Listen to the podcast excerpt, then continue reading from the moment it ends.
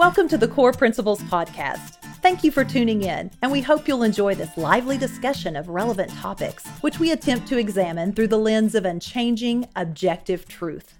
Here's the host of the Core Principles Podcast, Clay Howerton. Thank you, Suzanne. Well, we're talking with David Parrish, the president of World Missions and Evangelism. Um, now, David, as you talk about first time engagement for these unreached people groups. There have to be challenges and even dangers. Uh, what is that like? Well, it is dangerous in certain places. And so, what we're doing is we do all that we can to minimize the danger. Uh, and yet, we understand that there have been many missionary martyrs over these last 200 years, and even, of course, before that, through the years all the way back to the book of Acts, people have laid down their life to take the gospel. We understand that that happens. We don't seek that to happen. We seek to prevent that in the process of being effective, but we also understand that, that this is happening uh, all the time.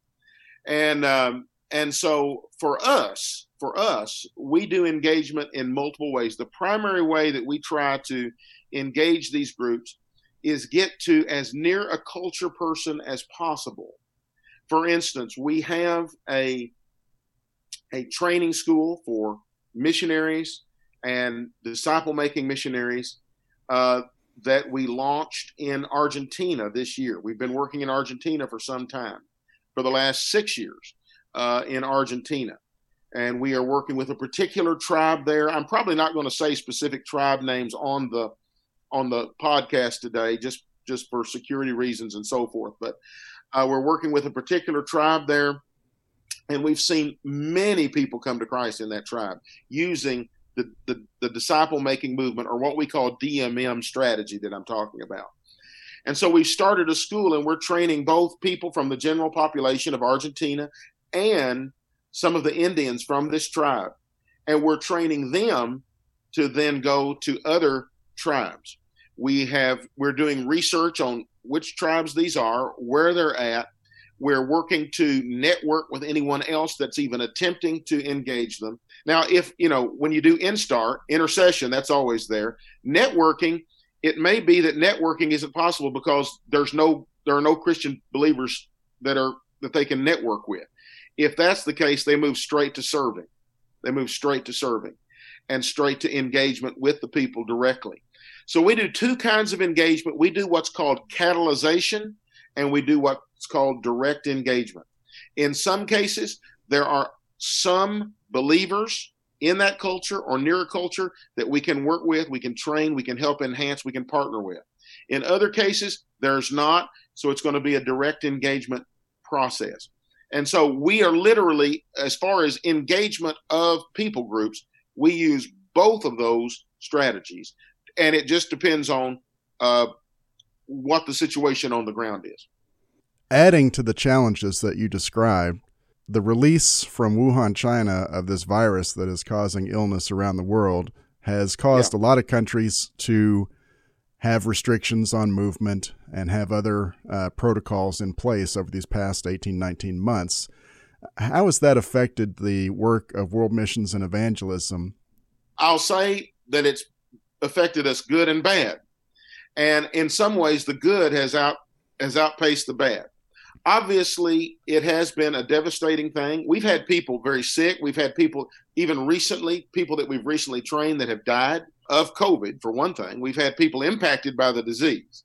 Uh, we've had team members down with it. By the grace of God, we haven't lost a single team member, although we've had several that have had it. Obviously, in Central America and South America, the therapeutics and the possibilities for medical care that we have in the United States is on a completely different level. But God has been merciful to us, and and I can say only there's only been a few deaths that have been in our zone in our particular sphere, but of course even one's too many. But beyond that, uh, the reaction of the governments, because for instance, Argentina has been until just in the last little bit completely shut down as far as people coming in.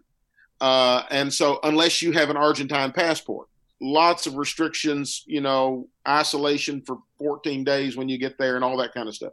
We've been dealing with all those kinds of negativities. Uh, even, for instance, some of our indigenous workers, some of the Indians, we got one of our main trainers down there, and we wanted to get some of the top Indian leaders there to him. They weren't even allowed to travel cross country, just for an example. Uh, we've had, you know, everything from national curfews to you can't be out of your house. Like in Honduras, there was times where it was a bad lockdown and so forth. The other thing is that that has created, just like there's some kind of a supply chain problem we have up here, it's created a food supply chain issue. And there's been a major issue in, especially Honduras, where our primary work was and is. And uh, so uh, it's been difficult to train. It's been difficult to travel. It's been difficult, and and there's been shortages and so forth. Now that's the bad side.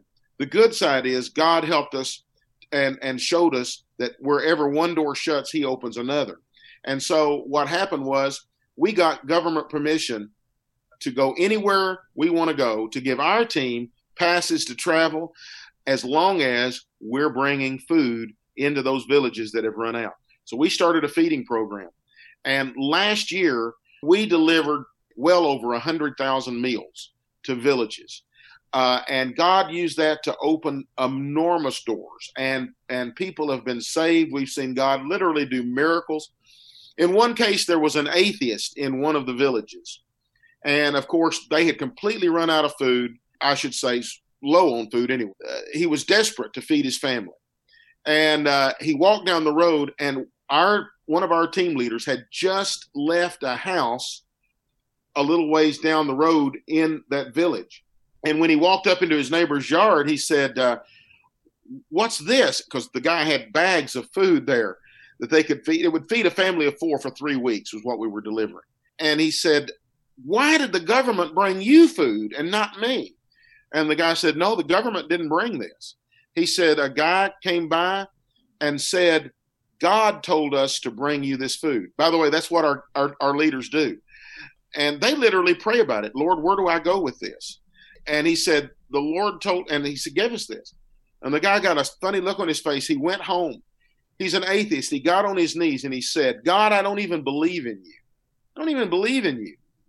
But if you're real, send that man to my house with food to feed my family. He got up off his knees and he walked in his front yard, and our team leader walked into his yard and said, Hello, uh, God told me to bring you this food. Amen. Well, that person, you can understand how suddenly a door has opened now and people have come to Christ, and thousands of people have been baptized. We, we saw 8,000 people baptized last year in the midst of this, and thousands of groups start in the midst of this. And the feeding program was no small part, and it continues. We're continuing that. The the need is not maybe quite as great as it was at certain crisis points. They not only got hit by the lockdowns, Honduras got hit by two hurricanes too right after that. And so they're still in recovery from a lot of things. That's how it's impacted us.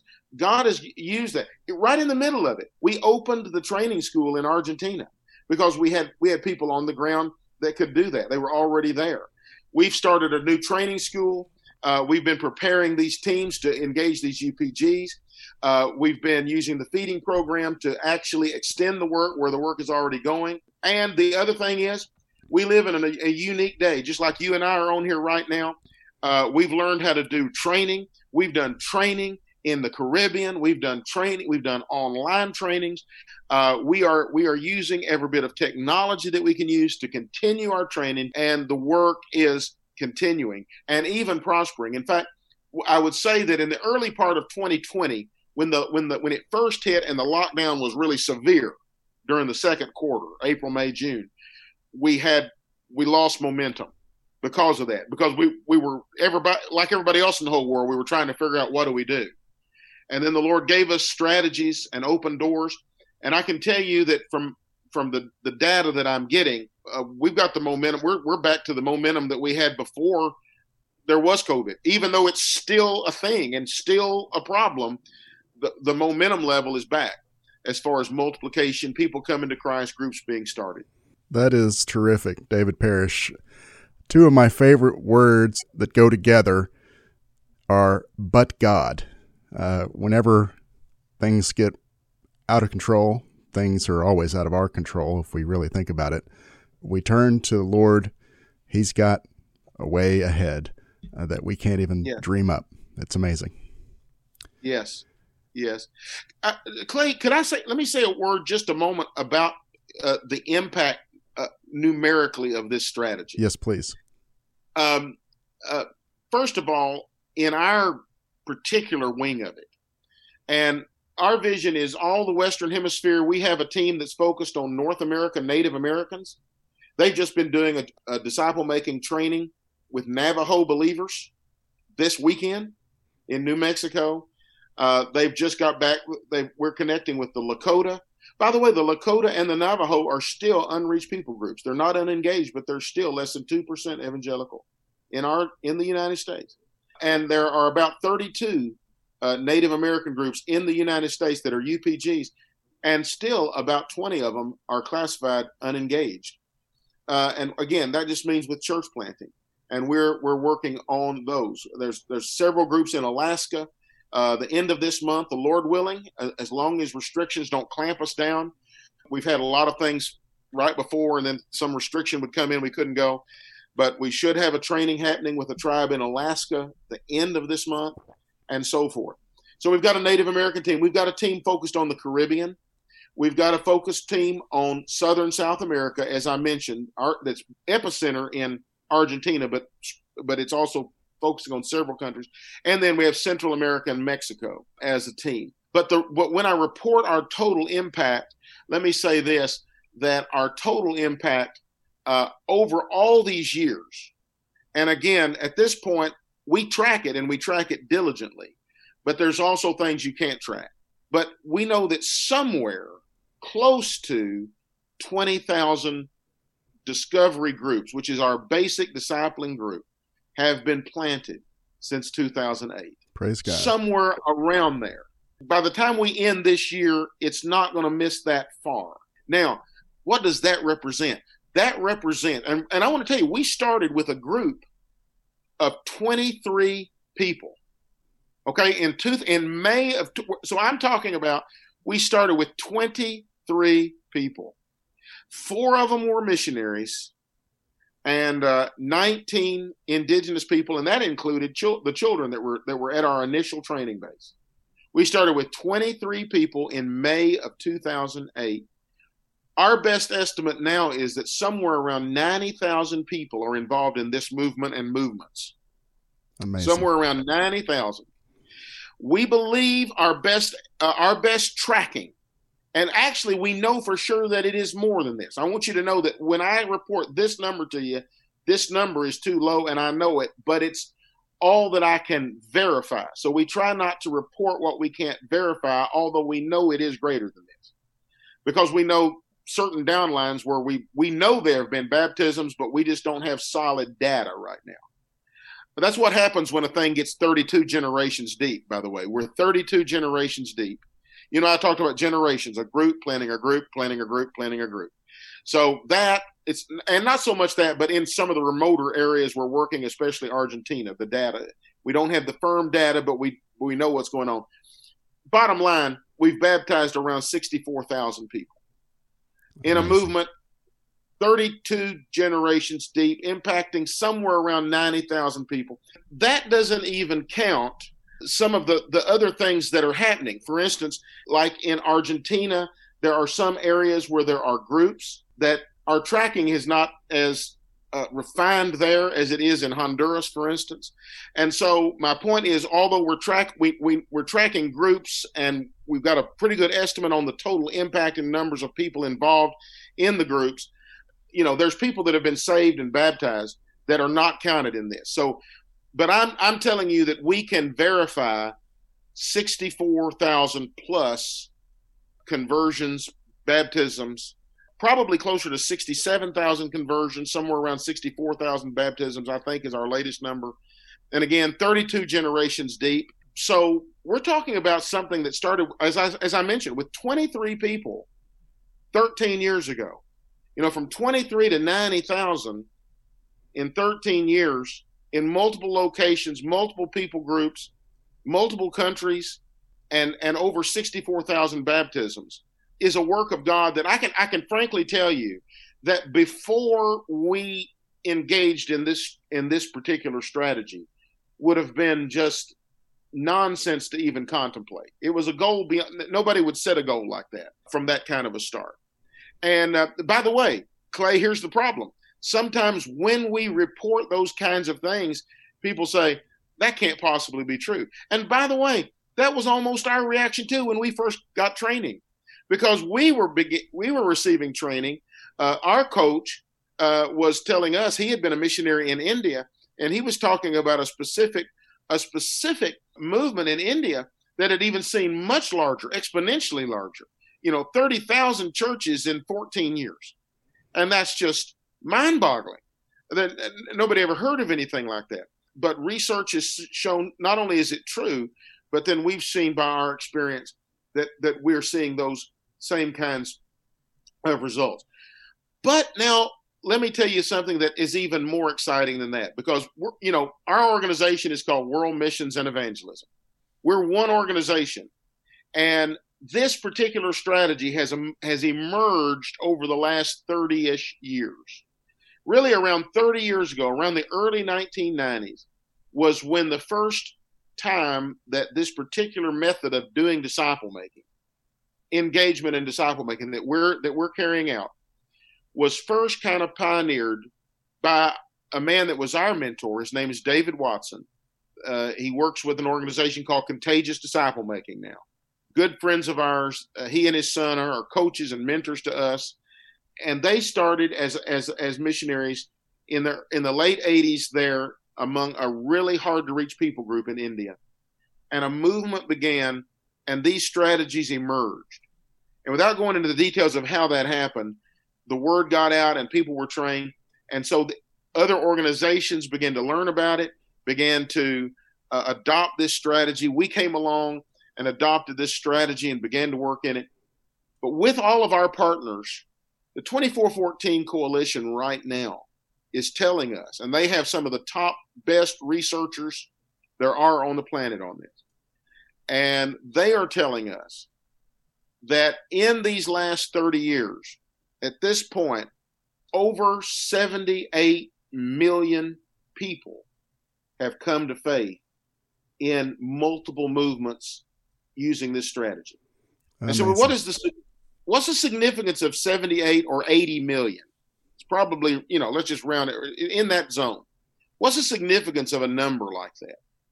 The significance is it's one percent of all humans living on Earth so we're saying, and most of that, the vast majority of that is in the last 20 years.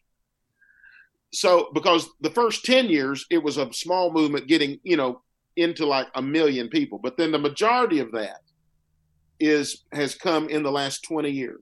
So what we're saying is that in the last 20 years, in the midst of this, remember what happened 20 years ago, 9/11. In the midst of this difficult world we've been navigating, 1% of all living humans have come to faith in Christ through a disciple making, disciple making, disciple making process. Through many organizations focus a lot of this is in restricted access countries. There's areas, there's many things going on in the Middle East. There's many things going on in, for instance, Iraq and Afghanistan that are literally off the grid. These people are persecuted. They are in extreme danger right now, especially in Afghanistan. There are movements that are happening. There are thousands of people that are coming to Christ in these in these contexts and in multiple people groups. And if you stop and think about 1% of humanity come to Christ with this one methodology in a 20 year period, I can tell you this with absolute authority uh, because I'm, I'm also a student of missions history. Uh, I'm actually going to be teaching a missions history class uh, tomorrow night uh, in another institute. I can tell you this with 100% authority that at no time in the history of the church has there been a harvest of that nature. It is that we have seen in the last 20 years the greatest harvest of souls into the kingdom of God. Uh, from all populations, whether it be animistic or non evangelical or Islamic or Hindu, or Buddhist or whatever, we've seen and are currently seeing the largest harvest of souls ever in the history of the church. We're living in the middle. So I like to tell people this.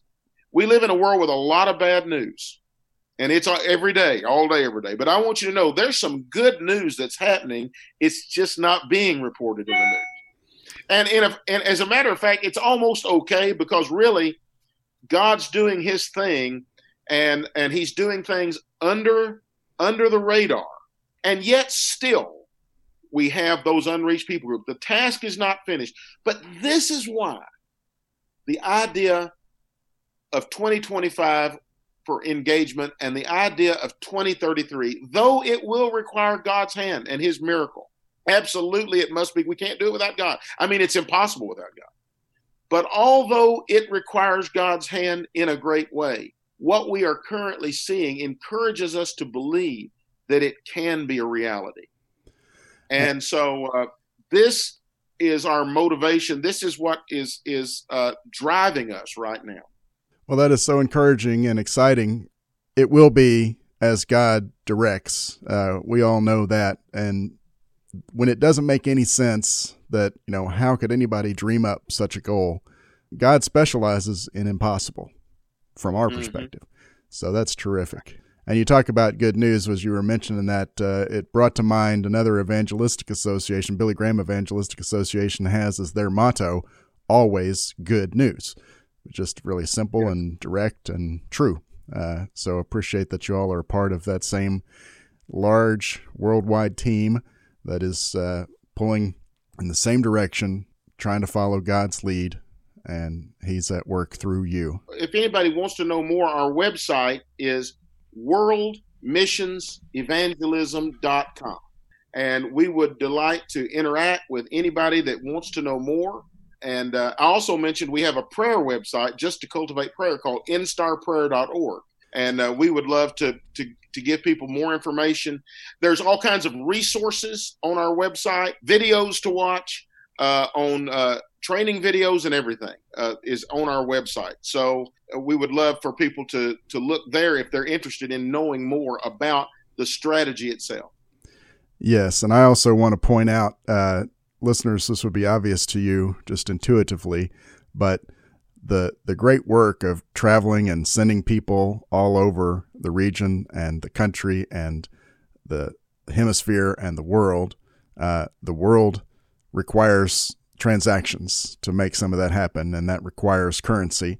And so, if you're able to contribute to that cause, uh, even financially, that will go along with your prayers in a real meaningful, positive, and necessary way. So, David Parrish, President of World Missions and Evangelism, I'm very thankful that you uh, shared this time with me, this very encouraging information, the challenges that you all are facing, and how God is letting you overcome them. I hope the listeners will get a lot out of it as well. Thank you. Thank you so much, Clay. It's it's been a great privilege to be with you today. Thank you, David. God bless. Core Principles podcast is produced in Paducah, Kentucky by Real Productions. Music is by Leight July. L E I G H T July. You can find our music on all streaming services or at latejuly.com. Thank you for joining us today for this episode of the Core Principles Podcast please visit core.buzzsprout.com for more information and please share with your friends. We look forward to visiting with you again on our next episode.